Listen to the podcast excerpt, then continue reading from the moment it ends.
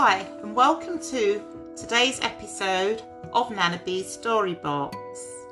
Now, it's slightly different today because it's the first in a series that I shall be doing um, on Black history icons. So, today I'm going to start with Walter Tull. Now, being Remembrance Day, I felt it's really important to spend some time reflecting on, you know, our fallen heroes. Now, largely,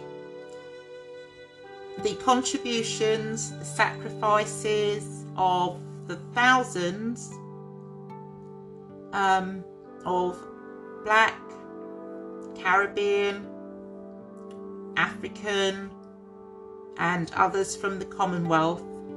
All their contributions are largely unknown, forgotten, ignored, not recorded, and um, I, my hope is that that changes, that we will uncover more and more of their stories as times go on, and you know, so that by the time my grandchildren are adults, you know, they hopefully will be a wealth of information that's been uncovered. It's going to be difficult because a lot of um, a lot of the um, stories, a lot of the information was not recorded. Um, Churchill himself said there was no need to record names of, as he put it, the natives and so on. So um, there is that to overcome, but I'm sure it will be. You know, these stories will get out, and we we know we should all be proud of the contribution that we've all made, that our ancestors have made. Um, it's you know, I'm a history geek. I studied history right up to university, and it saddens me that I was not aware of this. I wasn't taught about it. Um, there was no information in books at the time, and yeah, you know, observing the two minute silence today, I was thinking about, you know, the many, many lost lives that, you know, perhaps no one's remembering, and that's a real shame. It's a real sadness, actually. Um, I watched the ceremony on TV, and even as a child, I was thinking, well, this isn't anything to do with me. There are no black people there. And I think even today, probably children will be thinking that there wasn't a contribution by people of colour, and that's so far from the truth. You know, they sacrificed their lives, they volunteered, they were heroes too. So, today's icon is Walter Tull, an amazing, amazing man who broke through barriers. He became the first black officer now, that wouldn't be unusual so much today, but this was back in 1917. I mean, you know, just a tremendous achievement. And he did so with the prejudice and discrimination that was going on. I mean, you know, black people were referred to as woolly headed, and it's the N word, which I won't say. But that's, you know, that was the situation, that was the circumstances at the time um, but he pushed on through. Um, he was resilient, he was heroic, just an amazing, amazing um, hero for everybody. He was born in Kent, actually, in Folkestone, and he was born, I think it's 18, uh, yeah, late Victorian times. His dad was actually the son of a slave and had left Barbados and come over to Britain and luckily found work as a carpenter. And while he was here, he met and fell in love with a local um, English woman called Alice and they married. Now, I can only imagine the amount of um, prejudice they would have faced, but they were happy to all accounts and they went on and had six children. Unfortunately, Walter's mum died while he was quite young, so his dad remarried and a couple of months later, he also died of heart disease. So this meant his stepmother was left with quite a lot of children, a big family to take care of. They were working class, they weren't rich, so the decision was made for Walter and his one of his brothers to go to an orphanage, which is where he went for a couple of years. It was while he was there that um, they discovered he had a talent for football. So he became an exceptional footballer. He was so talented and um, so talented indeed that he was signed by Tottenham Hotspur. Um, he wasn't the first black professional footballer because there was another one called Arthur Wharton who um, had been um, signed for a professional team just before Walter was. So Walter was with Tottenham Hotspurs. This is in 1909.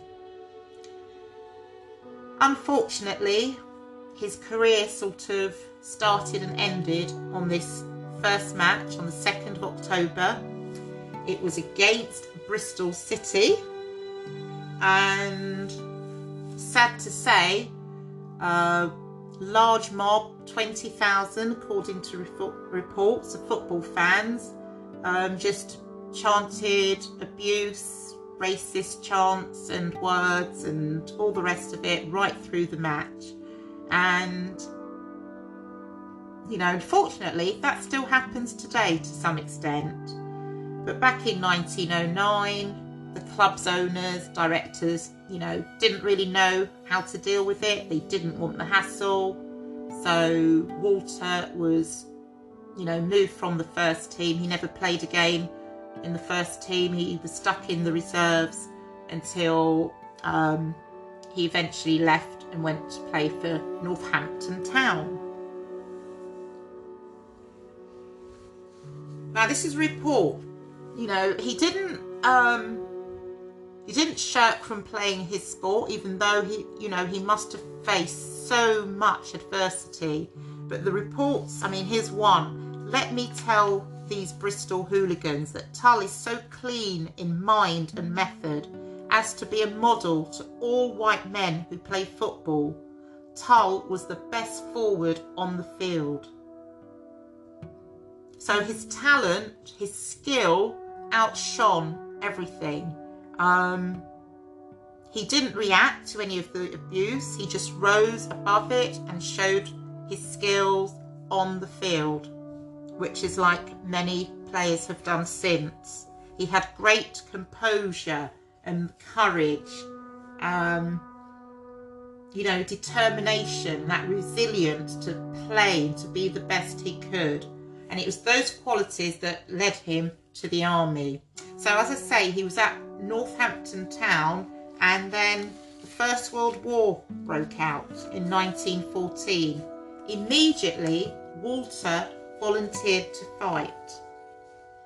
Even though it wasn't compulsory at that time, and in actual fact, the army didn't want people of colour to be to enlist um, they didn't think it's right. They didn't think that um, they had the qualities to be in the army. Troops, here's a quote for you troops formed of coloured individuals belonging to savage tribes and bar- on barbarous races should not be employed in a war between civilized states. So, you know, People of colour, black men, were not highly thought of at all and were dis- discouraged, if you like. But Walter decided he was determined he wanted to play. He joined actually a regiment, a football regiment, and obviously he was quite high profile. Um, he was quite well known as a footballer, and the army, you know, really couldn't turn him away because it was Walter Tull. You know, he'd been the star at Tottenham Hotspur. He was now a star at North Northampton Town. So he fought in battle after battle. He was respected by the soldiers, his fellow soldiers, and superiors.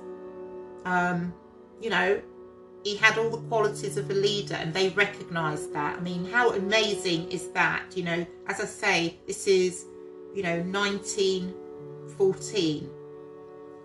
And even though black people were not permitted at the time to be officers, he was still recommended by the superiors who saw how skillful, how talented, how courageous he was. He was recommended to do officer training up in Scotland. So he went, he managed to get onto course. He came back to the war. He saw action in the Somme. He was on the Western Front and he led his men, you know, with skill and was admired by all. Unfortunately, on the 25th of March 1918, the German soldier fired his gun at Walter Tull.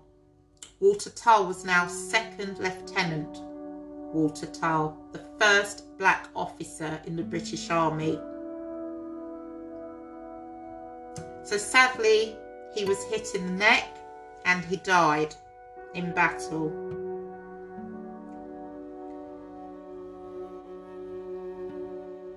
But he, what an amazing man. He broke through the barriers. He broke through the colour bar, not once but twice, you know, to play football in a professional team and to become an officer. His story reminds us of the sacrifices that have been made, the sacrifice of a generation. The First World War was a brutal war. We lost lots and lots of lives, brave young heroes of all colours, of all races. And I think we need to remember all of them. Their history is our history. Black history is British history. Walter Tull proved that being good at what you do could keep you going. He showed that resilience, that bravery. His life is an example of tragedy, but also heroism. I like to think of it as a lesson to those who, you know, still persist in, you know, dishing out in spreading prejudice and hate today, you know, in 2020. It doesn't matter what colour you are, whether we're black, white, what race, doesn't matter. We're the human race, I like to think of. It's one race. And yeah, on this Remembrance Day, I think it's really fitting to remember the courageous men and women who fought for this country.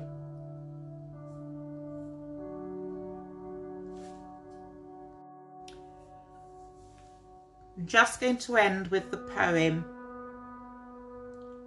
They shall grow not old, as we that are left grow old.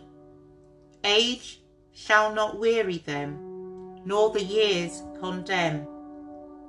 At the going down of the sun, and in the morning we will remember them. Thanks for listening and joining uh, me for this podcast.